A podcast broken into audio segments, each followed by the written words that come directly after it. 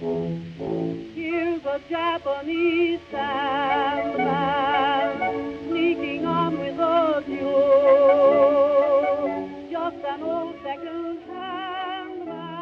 Hello and welcome to the Good Friends of Jackson Elias, a regular podcast about Call of Cthulhu. horror films. and horror gaming in general. I'm Paul Fricker, I'm Scott Dorward. And I'm Matt Sanderson. And once again this episode we're closing our eyes and drifting away with Randolph Carter on his dream quest of unknown Kadath, Part 2. Before we get into all that good stuff, however, what is going on? I hear the stars are aligning sometime in, is it February? Kind of mid February, perhaps?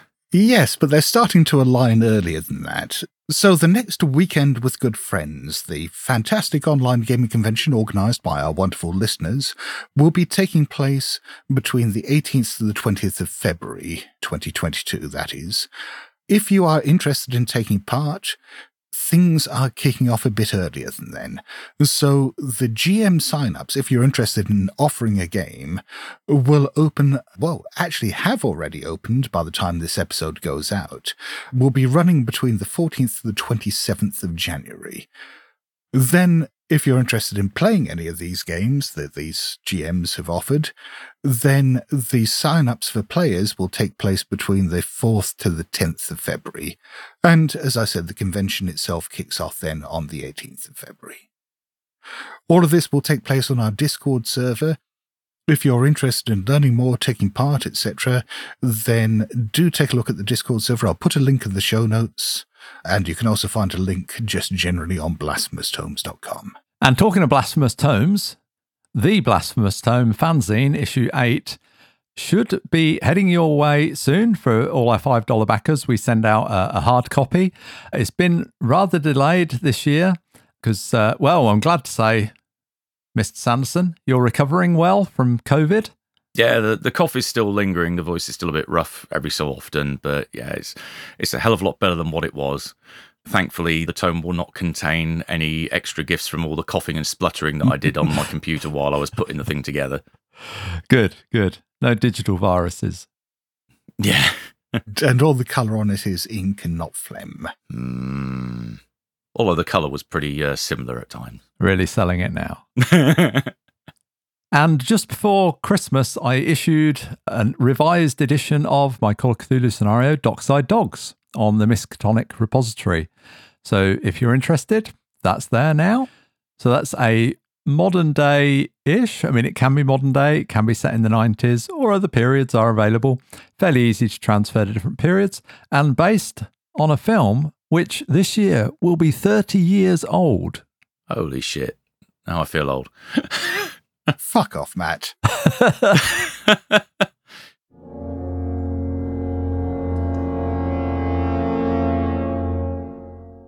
And now on to our main topic the dream quest of unknown Kadath, part two. When we last left Randolph Carter, he had been drugged and taken aboard a sinister sea vessel in Dylath-Leen. The ship had sailed forth and has now just encountered a monstrous cataract in the ocean, and of course sailed right into it. But it's okay, folks. The whole ship has just emerged on the dark side of the moon. The lunar landscape is covered with ruins and dead temples that could have glorified no wholesome or suitable gods. Nearing civilization, the boat passes farms with fields of white fungi. Now, it does also reference that it lands in some other sort of liquid, the boat, as it lands on the Hmm. moon. It doesn't say what the liquid is, but it implies that it's not just regular water because it's, you know, it's like moon water or something. Well, I mean, astronomers have been telling us for ages that the moon's covered in seas. Exactly. I thought it was cheese. Seas of cheese. Ah. Cheese seas. So, what you're saying is the moon is one big fondue pot. Yes. Mm. You can't get more 70s than that. Fondue. After journeying down a leprous looking coast, that's just a hell of a statement. It really is. Some of the descriptions are just so great. Bits of it which are falling off. The boat arrives at a city of unpleasant grey towers with no windows. The workers on the wharfs are not men, but great greyish white slippery things which could expand and contract at will. A sort of toad without any eyes, but with a curiously vibrating mass of short pink tentacles on the end of its blunt, vague snout. I'd forgotten that about the moon beasts that they can be like pufferfish. They can just go and suddenly expand. Well, it's also the massive pink tentacles on the end of their noses. That puts me in mind of what, what is it? The star-nosed mole, is that right? Mm. Mm, mhm. These moles with these fantastic, massive tentacles on their nose that are apparently the most sensitive touch organs on any mammal and can pick up vibrations and movements of worms and stuff like that from all over the place. So I'm sort of picturing these things as like big shaved star-nosed moles. Well, you do get naked mole rats as well, which are Yeah. like hairless, sort of pink things. But I'm guessing, like a mole, they don't have eyes, and hence, why would they put windows in their towers? Mm. Yeah, it's only somewhere that their slaves could escape out of. Very inconvenient. I mean, ventilation as well, I guess. But I was just thinking it would be what I do with any house if I got the chance to brick them up and it's more space for bookshelves.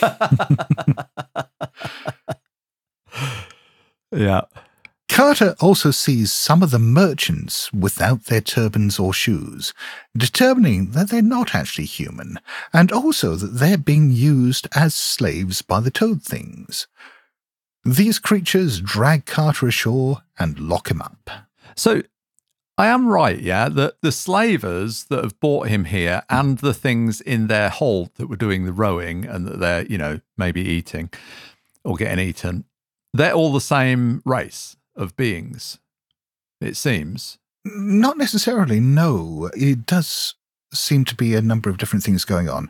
So the slaves that were being taken down to the hold, that were being bought in Dylath-Leen, I don't think are ever doing the rowing. I mean, they were human. Right, yes. True. They just seem to be there for food. These merchants with the turbans and the shoes, we encounter them later elsewhere, hmm. and they do seem to be very different from the moon beasts. So it does look like the moon beasts have taken these alert men of Leng as slaves and are using them on the moon. Yes. So they all seem to be very different things. But the moon beasts are the bosses here. Yes, they are, and they may have been what was rowing down below. I mean, we're never explicitly told, but the fact that they're silent and eat human flesh and stuff like that, who knows? It could be something else down there, but whatever it is, it's probably pretty horrible.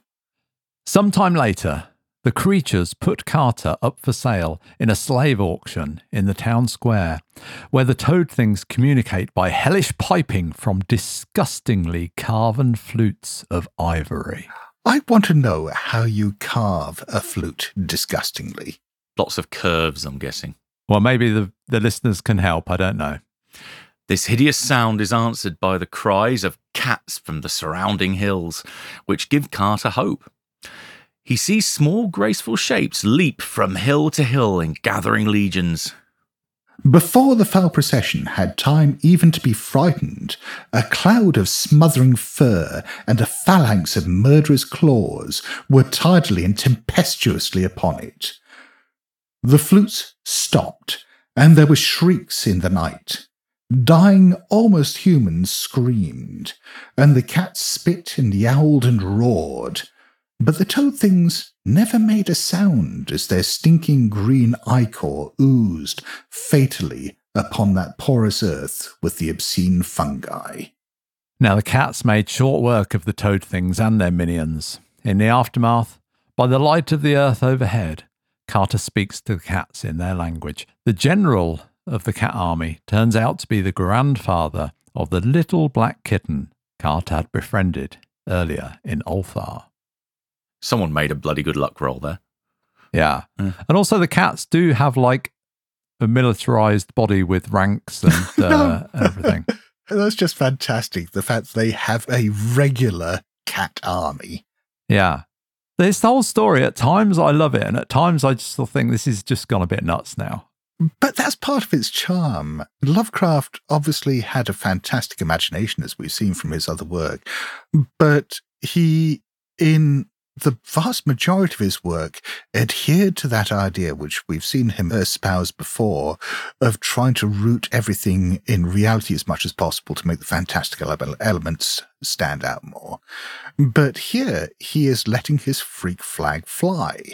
And I kind of love the story for that. Before they can speak for too long, however, the cats hear the yowling of their arch enemies, the very large and peculiar cats from Saturn, who they fear. The cat army decides to beat a retreat and offer to take Carter back to Earth with them. That's very generous of them. He agrees, and he is swept up in their leaping ranks, arriving back in his room at the inn in Dylath-Leen. Now, some time back, we did do an episode all about cats in Call of Cthulhu and Lovecraft. And we did talk a bit about their connection with the Dreamlands there. But circling back on that a bit, is this something we've ever really played with ourselves? This connection between cats and the Dreamlands? Is it something that speaks to us in any way? I haven't used them personally, but I have seen a nice little one shot scenario that John Hook wrote a little while back. It was run on Into the Darkness a couple of times called The Silent Clowder, which first time I looked at it, I went, what the hell's a clowder? I've got no idea what this thing is. But that was a nice little uh, tale set in Arkham with a, uh, a little fight happening between a bunch of normal cats and a cat from Saturn that had landed Oh, there. nice. That was a nice little scenario. I think the only way I'm going to have talking cats in my game is if one of the investigators is suffering from a bout of madness and insanity and they think the cat is talking. I mean, maybe it would happen. I don't know, but uh, it hasn't happened yet. Maybe they ate the wrong mushrooms. And maybe like following a cat might take you into like a local woods where there's a gateway to the dreamlands. I can kind of see that kind of thing happening. Personally, I love this whole thing. I, I went to town with it in the chapter of the Curse of Nineveh I wrote, Catland, sometimes called Pussydom. I have run that as a standalone scenario for Ain't Slayed Nobody. I'll link to it from the show notes. And in that, you incorporated Louis Wain, Scott. And I see there's Yes. a film to, about to be launched The Magical World of Louis Wain or The Electric World of Louis Wain or something like that. The Electrical World of Louis Wain, I think. Yeah. Yeah. It came out in the US a few months back, and a few people I know have seen it there. In fact, a few of the people I played Catland with. And I've heard nothing but good things about it. I'm really Oh, looking right. forward to it actually coming out in the UK. Because I'm, I'm fascinated by Louis Wain. He was a very, very strange character. I mean, maybe that's a future episode for us to talk about the film and the man. Yeah, I'd be up for that. More cats. More films I didn't want to watch.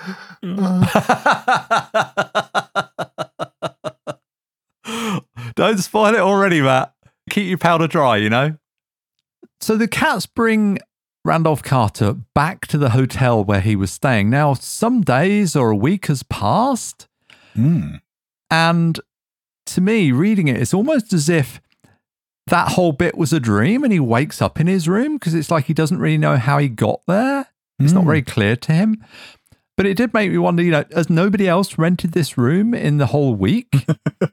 if he has just been sleeping there and dreamt the whole thing. I don't think that's the implication, but No. it just occurred to me like they drop him back in his room a week later. Return to save point. Yes.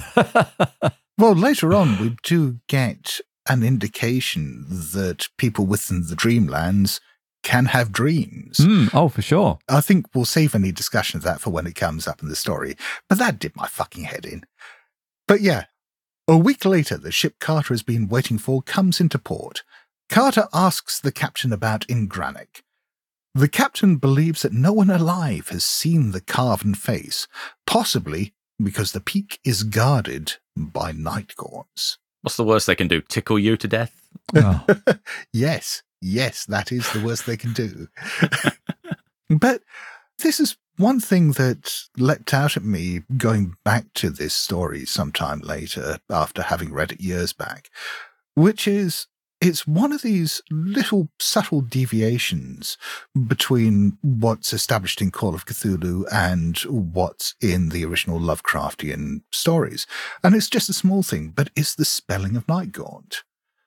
Because in Call of Cthulhu, Nightgaunt is all one word, and Lovecraft, all the way through, I think his correspondence and certainly in the stories, hyphenates it as Night Dash Gaunt. There are all sorts of little things like this which are just subtly different between Lovecraft and what we've come to expect in Call of Cthulhu in the published materials. I mean, like uh, the fact that he keeps using Dreamland as opposed to the Dreamlands here. There's not in this story, but the fact that in The Shadow of Innsmouth, Deep Ones is capitalized. But it's not in any of the Call of Cthulhu stuff. And also, I mean, here we've got something which I think we'll discuss more as it comes up, but the bhole slash dhole contradiction and what all that means. But I keep wondering how these differences came to be codified in the game, whether they were deliberate choices or whether they were almost a mistake someone made fairly early on that's just sort of kept going as a house style. Typo. The only one that's ever like come to my attention really was the capitalization of deep ones, which seems an odd thing to capitalize because you don't capitalize humans or you know, dogs or something like that. So it's just a common noun, deep ones, surely. But I mean, Lovecraft capitalized it. You know, Yeah, so- he did. I think the reason that he did is that it is a a sort of moniker that's been given to these entities. It's not what they call themselves, but it's what the humans came to call them. It does seem to be almost like a proper name, but I can see arguments either way. But yeah, I'm just fascinated as to how these little differences come about and how they get perpetuated. I don't see any of the published gaming material ever going back to the Lovecraftian sources, but it just interests me to see it come up. It's just your pedantic editor, I, Scott. Carter sails out on the ship the following day. They pass over the ruins of a sunken city too old for memory. Phosphorescent fish inside the ruins give the small round windows an aspect of shining. There is a monolith in the central court with the eyeless corpse of a sailor lashed to it. This is all very evocative stuff. And also, phosphorescent fish is a fantastic alliteration. It's not just that though, but is every bloody fish in the Dreamlands either phosphorescent or luminous? Mm. Because this is something that leapt out at me this time, which I'd never noticed in any previous reading of the Dream Quest of Unknown Kadath, which is the number of luminous fish that come up. I mean, it comes up a few more times in the story as it goes on. It's almost like Lovecraft's reflexive description of the moon as being gibbous every time he brings it Hmm. into a story. Here, every time he mentions a fish, that fish has got to glow. How else can you see it if you're looking down to the pitch black depths? But that, I guess, kind of makes sense if it's a deep sea fish here. But there are other ones in ponds and, and rivers later on. They're bloody glowing as well. Radioactive fish. Hmm. As you say, Paul, this whole description of these ruins is very, very evocative. And it really does sort of leap out as a scenario seed. There are lots of little bits like this, as we've discussed in the story, where Lovecraft sort of throws these ideas out there and it doesn't really come into the narrative of the story. And Carter witnesses all this, but he doesn't really do anything with it. No. If we were putting this in a game, what would we actually do with it? Yeah, I think it, it isn't really following the modern novel format where things that are mentioned are going to be relevant and are going to come into the, the plot, if you like, Hmm. on the whole. Something that we see very much advocated for in games a lot. But you've got this whole setting down there, then that they're seeing below the the ocean. I guess the technology for deep sea diving probably doesn't exist in the Dreamlands, but that doesn't mean that you couldn't just hand wave something. But Well, yeah, but also, Scott, they can get to the moon. I was just about so to say technology be damned.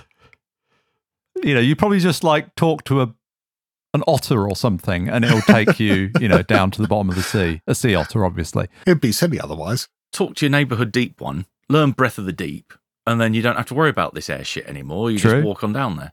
Are there Dreamlands deep ones? Oh, they're not mentioned, but I'd like to think so. But riffing on the idea of cats and so on, I mean, like you say, with you know, maybe not a sea otter, but a friendly dolphin or something like that taking you down there, that could be quite exciting. Also, bearing in mind what Scott just said about fish glowing, will fishmen also glow? So, Dreamland's deep ones, do they light up in the dark? I'd like to think that some seaside towns just use them as light sources. You just have deep ones standing in the corner of dark taverns, like standard lamps there, just, just giving off smokeless light. Given that the, the ghouls can, if they dig down deep enough, can burrow into the dreamlands, I imagine deep ones could swim down to significantly greater depths, like the bottom of the Mariana Trench. Hmm. And that may, in, in the illimitable Ooh. dark, have some kind of connection to the, the depths of the Dreamlands oceans. Yeah. Or Y'ha-nthlei might have a, a link o- across. Yeah. When the boat lands in the picturesque port of Baharna, that sounds remarkably like uh, Bahama rather than It. Baharna. Carter speaks to the local lava gatherers. they must have some asbestos gloves for that. I think they probably wait till it's, it's cooled a bit. Who knows? This is them, I imagine, gathering things like pumice stone. I'm liking the idea now that they just go out and gather like hot lava in buckets. And this being the Dreamlands, it just never cools down. Hmm. Yeah. You have a bucket of lava that you have just sitting in your house for cooking.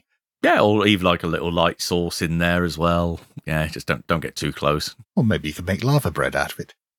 Oh. Oh dear. But anyway, he speaks to the local lava gatherers and image makers, but none have seen the carving. He meets a tavern keeper who shows him a drawing of the mountain on the wall of one of his rooms, made by a traveller many generations ago.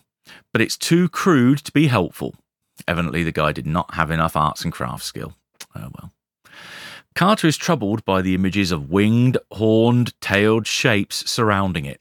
Foreshadowing. Yes. Yeah, one thing this story is not short on is foreshadowing.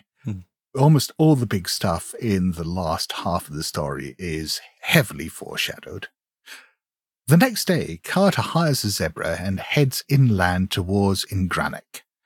After making camp overnight, Carter awakens to find his zebra dead, exsanguinated through a single wound and surrounded by webbed footprints. Obviously, a thirsty duck. Uh, This makes the First Ed cover or the box set of the First Ed Dreamlands supplement a bit more sense now. I hadn't completely blanked the zebra before, but of course, on the box set front cover, there is indeed a guy with a top hat riding a zebra. Yeah. Yeah. Later on, he hires a yak as well, so they clearly don't bother with things like horses and donkeys and stuff like that. It's beasts of burden in the Dreamlands. They just go straight for the cool stuff. Too mundane. But also, it has to be said, he pays very little uh, care for his animals. I mean, I guess he kind of looks after them, but then bad things always befall them. Yeah. He's forever like starting wars or is steeds are dying. Nothing ever good comes of this. Carter's just gone way down in my estimation. So, what is it that kills his zebra? Is it a shantak? What I think it is? Some sort of vampiric beast. It's never spelt out in the story, I'm sure, and this is where I failed to do my research. I'm sure it must be spelt out in the Dreamlands book, but it does appear to be some form of vampire duck, as I mentioned. Count Duckula. yes. It's the Cos- it's that famous Cosgrove Hall crossover moment. Yeah. Can either of you think what creature from the Dreamlands this thing is? Could be an invasion from the Garantha for all we know. the only thing that I can think of that admittedly that sucks blood like that that maybe through a single wound would be a byakhee, but they don't have web feet. I'm sure one of our more attentive listeners can actually tell us where we're going wrong here. Carter meets a group of lava gatherers returning with laden sacks from Ngranek's lower slopes. They tell him that one of their number was snatched by night gaunts. When Carter asks if night gaunts have webbed feet and drink blood, the men just shake their heads and look frightened. Yes, I think they probably would. yeah, it's kind of a weird thing to hear. So, this is some kind of mysterious beast that they know about, but they don't want to talk about, and they don't like him talking about either. Well, I think it's more that they're frightened to talk about night gaunts. That, as Carter has mentioned, night gaunts and one of their number has been snatched by them. They're just so spooked that that kills the conversation. Oh, I read it. It was more the, I mean, probably that and the the fact that there was another thing that was perhaps even worse. Whatever it is, they don't like it. Yeah. I don't know, I quite liked Count Duckula when I was a kid. The next day, Carter makes his way up the volcanic peak, passing caverns, abandoned villages, and crude altars. This is a long, winding climb filled with dead ends. Carter is forced to rely on his skill as a dreamer to make use of impossible handholds, but finally reaches his destination on the frozen peak. Yeah, this is like a number of pages of him traveling up the peak. I guess this is one of these bits where if Lovecraft had done a second draft of the story, he might have tightened that bit up. Then again, looking at things like at the Mountains of Madness, long, long passages of description aren't exactly off brand for him, so who knows? Stern and terrible shone that face that the sunset lit with fire. How vast it was, no mind can ever measure, but Carter knew at once that man could never have fashioned it. It was a god chiselled by the hands of the gods, and it looked down haughty and majestic upon the seeker. Rumour had said it was strange and not to be mistaken, and Carter saw that it was indeed so. For those long narrow eyes and long lobed ears, and that thin nose and pointed chin all spoke of a race that is not of men, but of gods. So it's Spock on a uh, kind of Mount Rushmore style mountainside. That would be awesome. Well, long, narrow eyes. I was trying to imagine what that would be. I guess he means long horizontally. Hmm. For a moment, I passed it as long vertically, and that was even weirder. Yeah, I- I'd definitely go for that just to mess around with expectation or perception there. I mean, it seems to be perhaps taking like images of the Buddha or something like that with the long earlobes and the, the kind of uh, almost closed eyes. Hmm, maybe, yeah. You know, one thing I'm kind of a little bit disappointed with this section is that he didn't, Lovecraft this is, didn't go down the Hitchcockian route and have a fight over this face like North by Northwest. Oh, North by Northwest, yes. That would have been a great scene. James Stewart as Randolph Carter would be fantastic. Oh, God, yes. That'd be awesome. I thought it was Cary Grant in North by Northwest. Oh, yeah, you're right. Is it? Yeah, yeah. Ah, But no, no, I'm, I'm liking James Stewart as Yeah. Randolph Carter. I'm now imagining him playing him the same way as he played Elwood P. Dowd in Harvey. hmm. I'd be all over that. Carter realizes that he's seen people with these features in the port of Celephaïs, ruled over by King Kuranes, who Carter knew in waking life. He has this web of connections. He's just, Hmm. oh yeah, I happen to be the relative of the cat general. Oh, you happen to know one of the famous dreamers. He just he gets around. Oh, yeah. He resolves to make his way there, starting at dawn. In the darkness, however, something pulls Carter's scimitar from his belt and tosses it away. He catches a glimpse of a very terrible outline of something noxiously thin and horned and tailed and bat winged. Worse still, this is only one of many such creatures. The eerily silent night gaunts snatch Carter from the peak and tickle him into submission. Flying, they pass over the fabled peaks of Thok and the terrible valleys where the bholes crawl and burrow nastily. Carter still prefers to look at these horrors than his captors, whose oily skin and facelessness disturb him. He has got one hell of a confidence in his SAN roll than if he'd rather look at a bloody dhole than a, than a night corn. I think we've got to address the tickling here. What the fuck is up with that? well, didn't this come out of Lovecraft's childhood nightmares that he had recurring nightmares as a kid about these faceless nightgaunts coming in and tickling him and taking him away? I got to say that as I was reading about that and that that dream came from an early childhood memory, Yeah. I don't want to make light of it, but there's a dark side that you could plumb in that. Jesus, yeah. It's really hard not to go to some incredibly dark places when you hear about that. Yeah. But I mean, that's just supposition. So, you know, Yeah.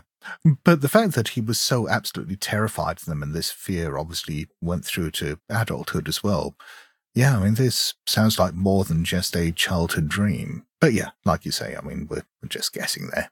but also that thing of the fact that he uses the word tickling, I find that disturbing, but not in a frightening way. And it, I came across the word recently and it kind of just made me react in a, an almost similar way, actually. I was reading a totally different totally off topic book, Getting Things Done The Art of Stress Free Productivity by David Allen. And in that, he refers to a tickler file. And I was like, what the hell is a tickler file? It's basically a, a series of files, cardboard folders that you have, one for each day of the month and then following months, and things that you're going to need or like an agenda or something for a meeting. You might put in like February the 22nd or whatever it is. And then as you go through the week, it's already there, or it's something to sort of inspire you or, or whatever in the future.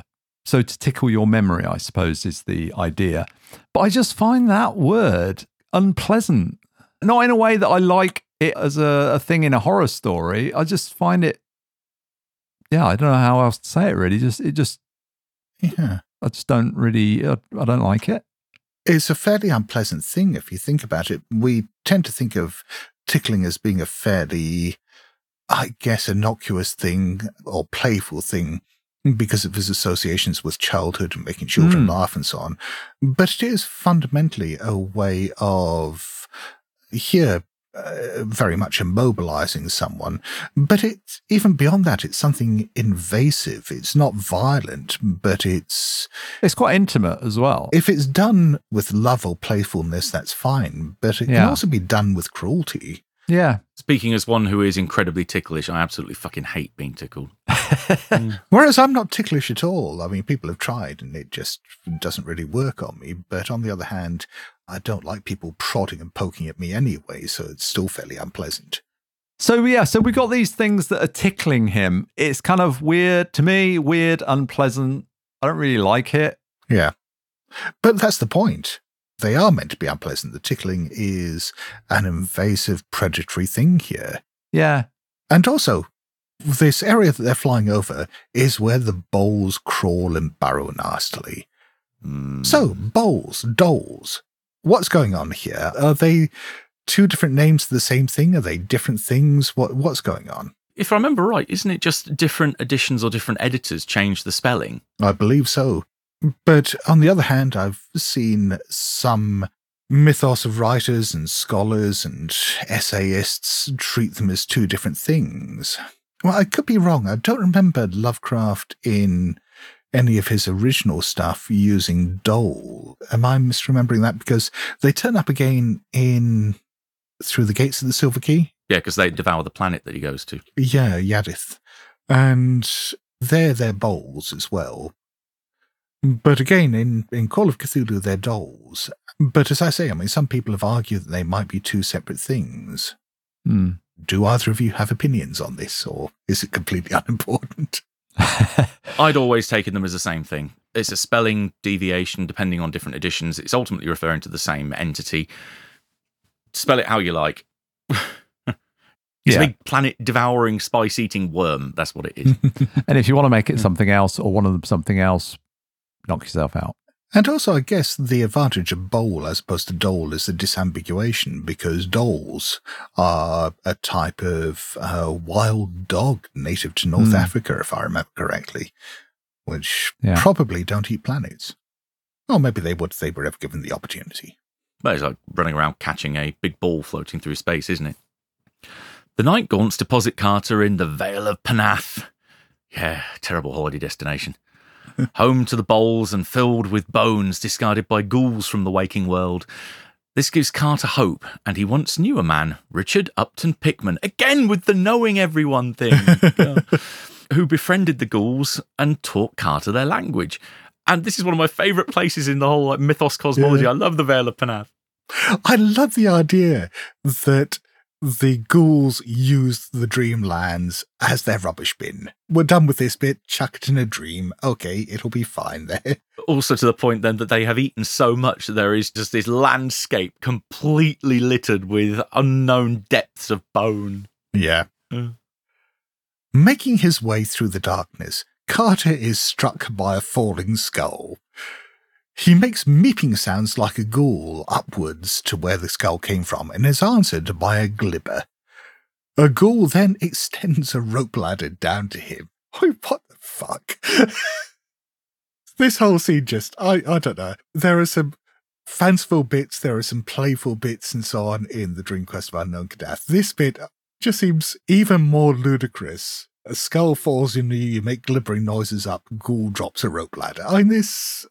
Oh, I don't have a problem with this bit. I have to say, I, I find this a lot easier to swallow than the cat's bit. I've got to say, you know, I like the sentience that he gives the ghouls here, and I love Oh, yeah. the fact that Richard Pickman is reincorporated here, albeit somewhat changed. Oh, yeah.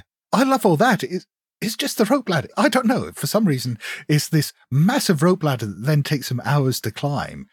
Right, yeah, yeah, because Carter climbs for what seems like hours, eventually arriving on a crag far above.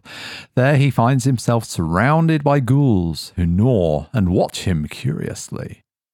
Some seem to eye him hungrily, but he glibbers to them, explaining that he is a friend of Pickman. Yeah, so he's got the ghoul language. He's got a Mm. lot of languages, actually. And later on, there is a reference to him later speaking to somebody, I think King Kuranes, in his Earth English. So it kind of implies that all the other languages he's speaking here aren't English. Hmm. Yeah, which then poses an interesting question, which is if you have a Dreamlands game where you have a bunch of new dreamers going to, I don't know, Celephaïs or somewhere fairly innocuous in the Dreamlands, peopled by you know, apparent humans, then would they be able to communicate? That is covered in the book. There is a common Dreamlands language that dreamers don't necessarily realize they're speaking, but if you concentrate, you can hear this kind of lilting language that they're speaking underneath what they believe they're saying. So there, yeah, there is a kind of universal translator built into the Dreamland source book. That makes sense in dreams, I think, because sometimes we know that somebody is somebody, even though they look like someone different in a dream. Or so, even though somebody was speaking a foreign language, you were hearing the foreign words and you didn't speak that language in a dream. I kind of feel like you might know what that was being said, you know? But interestingly, I mean, you talk about that, and it occurs to me that there isn't necessarily beyond a few flourishes like the cats jumping up to the moon and back, there isn't a lot of dream logic in the Dreamland stories in general. Hmm. This follows a coherent narrative. Events happen in order. People don't suddenly change identities and faces. Carter doesn't suddenly find himself somewhere different. And all the weirdness of dreams seems to be extracted from the dreamlands. They're actually fundamentally not very dreamlike. Yeah, I would agree. They're not dreamlike as we know regular dreams. Perhaps one could argue they're more like a kind of a lucid dreaming thing, Mm. that kind of concept of taking control of the dream and things becoming more concrete and real. Perhaps more like that. They're kind of a fantastical landscape, but one that is in itself quite static and stable. To some degree. Yeah, I mean, we'll come to some exceptions to that fairly Yeah. soon. But we have the introduction of the ghouls here, and the ghouls in this story, I think, are a particular highlight because they're just amazing characters. They're weird, they're repulsive, they're oddly helpful, and they have some weird degree of charm to them. Uh, Has this story had any impact on how we handle and present ghouls in our own work?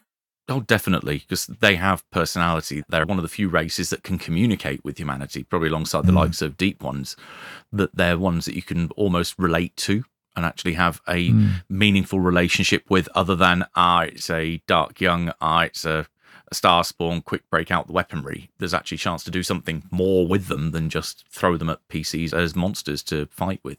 In these Dreamland stories, we see the protagonist, Carter, working with, allying himself with various what we would normally call monsters in the Hmm. Dreamlands. Whereas in the regular non Dreamlands mythos stories, I think we very, very rarely see, and I'm trying to think of an example of the protagonist siding with the monsters. So, you know, we don't see that in Innsmouth with the deep ones, say. We don't see it.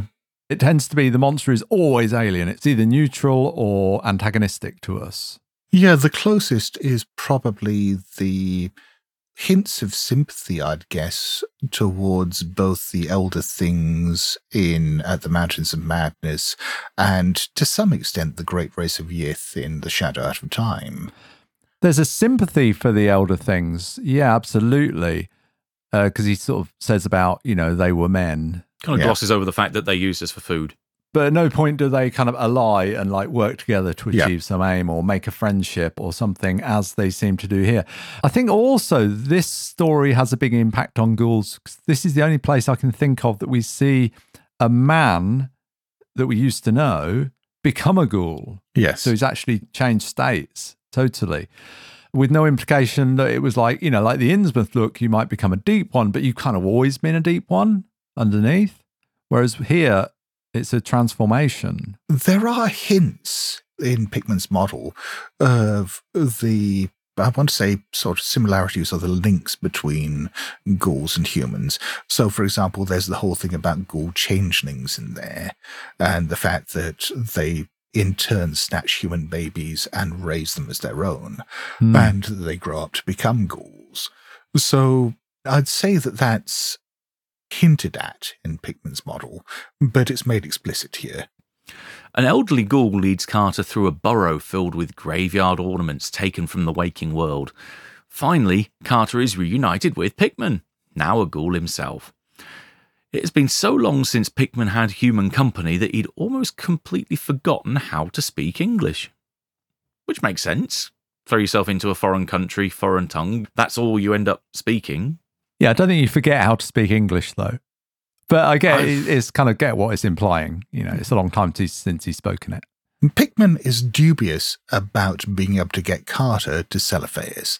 The journey to the Upper Dreamlands, which this would require, involves passing through the terrible kingdom of the Gugs, monstrous beings who serve Nyarlathotep. They have been banished below the enchanted forest beneath the great stone slab with the iron ring that we saw earlier. Their favoured food is mortal dreamers. Although they mainly subsist on the ghasts which live in the vaults of Zin and leap around on long hind legs, like kangaroos. I love that this is basically going back to previous save point. He just keeps getting closer and closer to the beginning of the story the further he goes. Yeah, he's going around in circles. And what is it with ghasts jumping around with legs like kangaroos? Every now and then, Lovecraft will come up with a description like this, which I'm sure in his mind was sinister or weird or a bit creepy or whatever. But you read this and you think, what the fuck, Howie? No.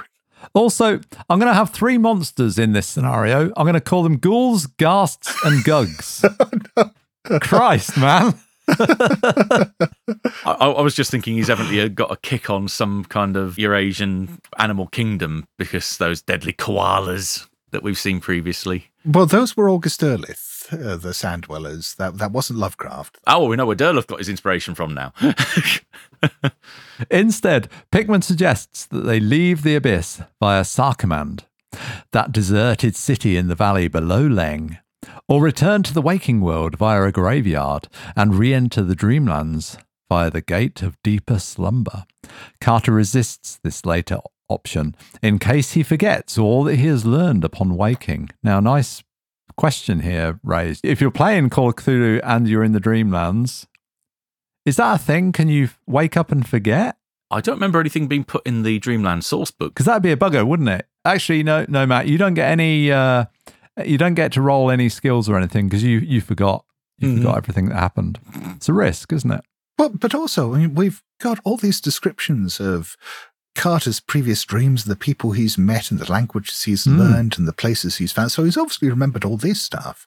And yet somehow he's worried that something about the way that he'd be returning to uh, the waking world and then returning back into the dreamlands after that would shake all this loose, which is weird. He's an experienced dreamer, but he may well sometimes.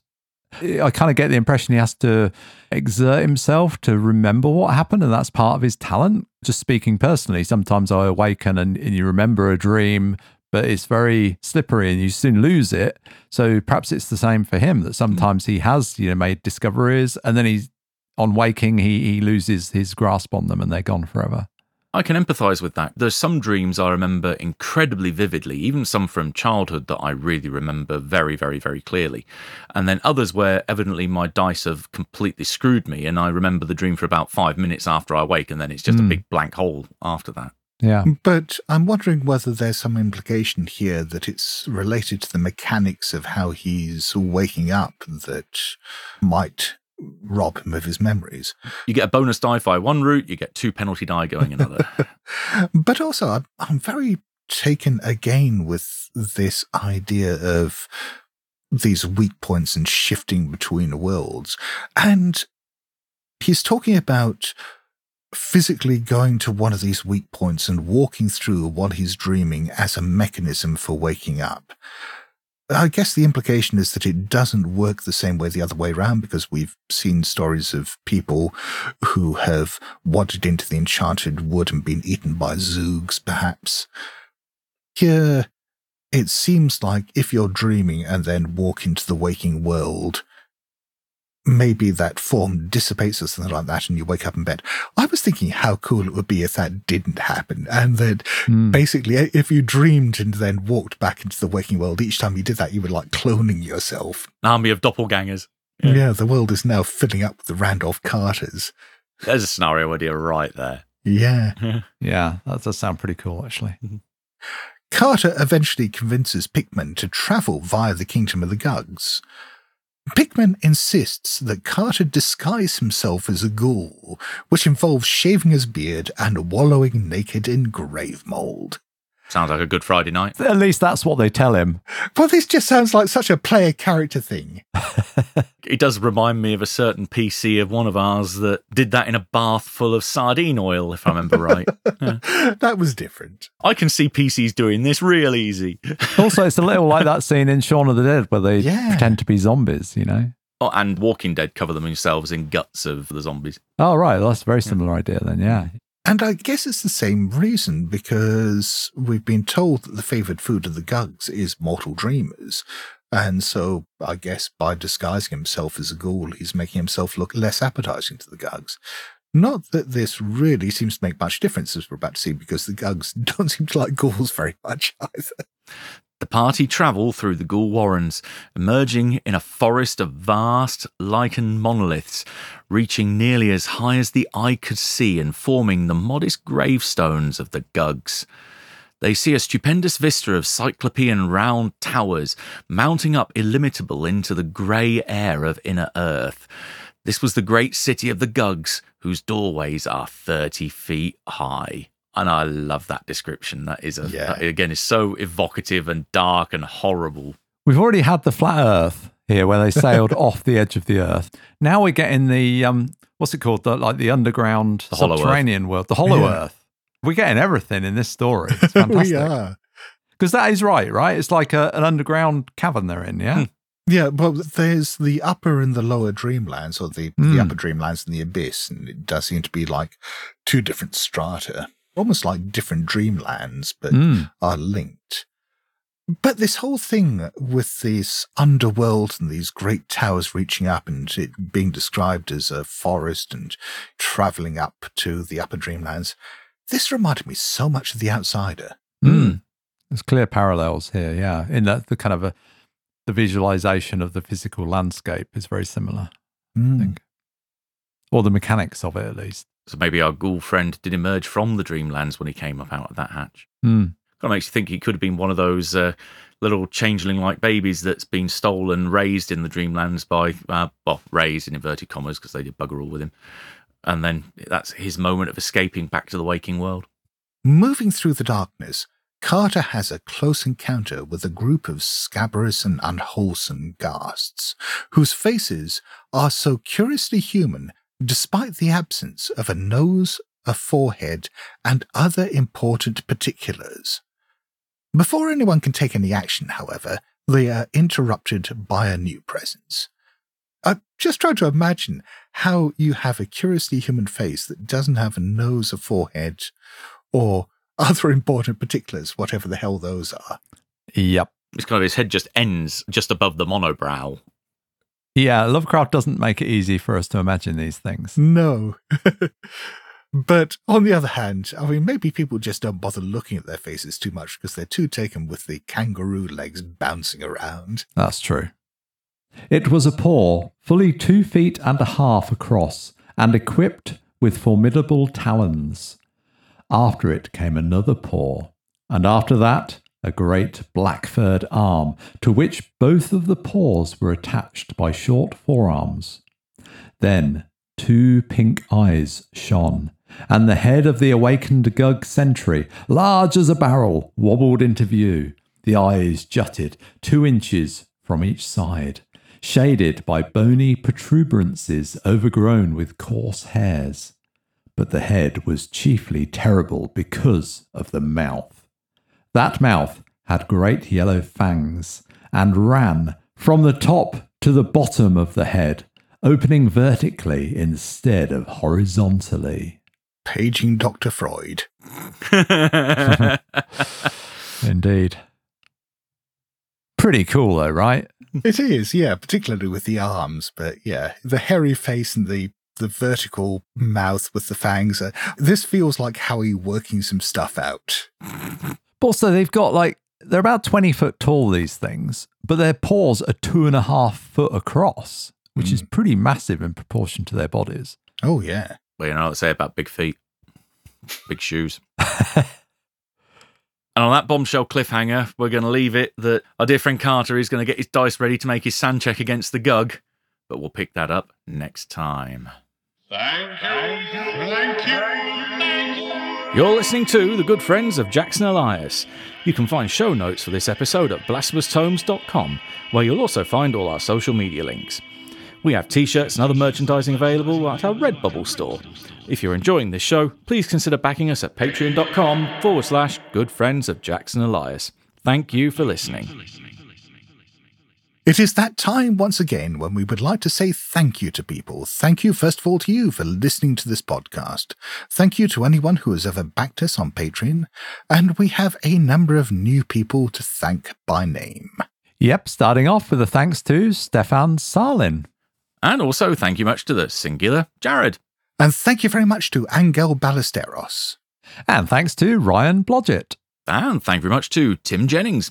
And thank you very much to Will Skolachenko. And big thanks going to Richard. And thanks also to the singular Domain. And thank you very much to Ari Sarianidis.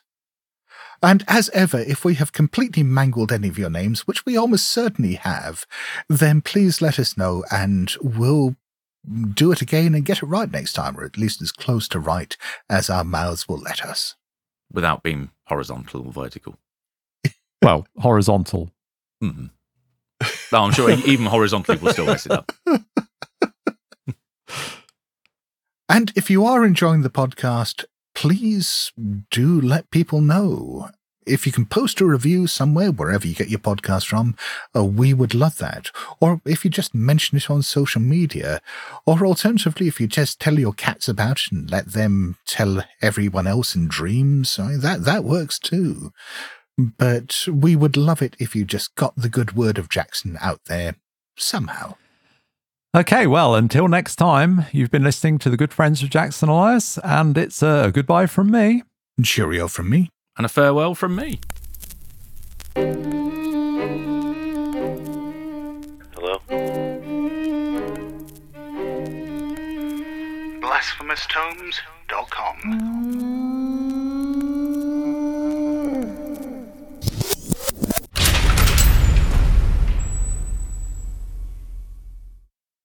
flat earthers were right. Ah.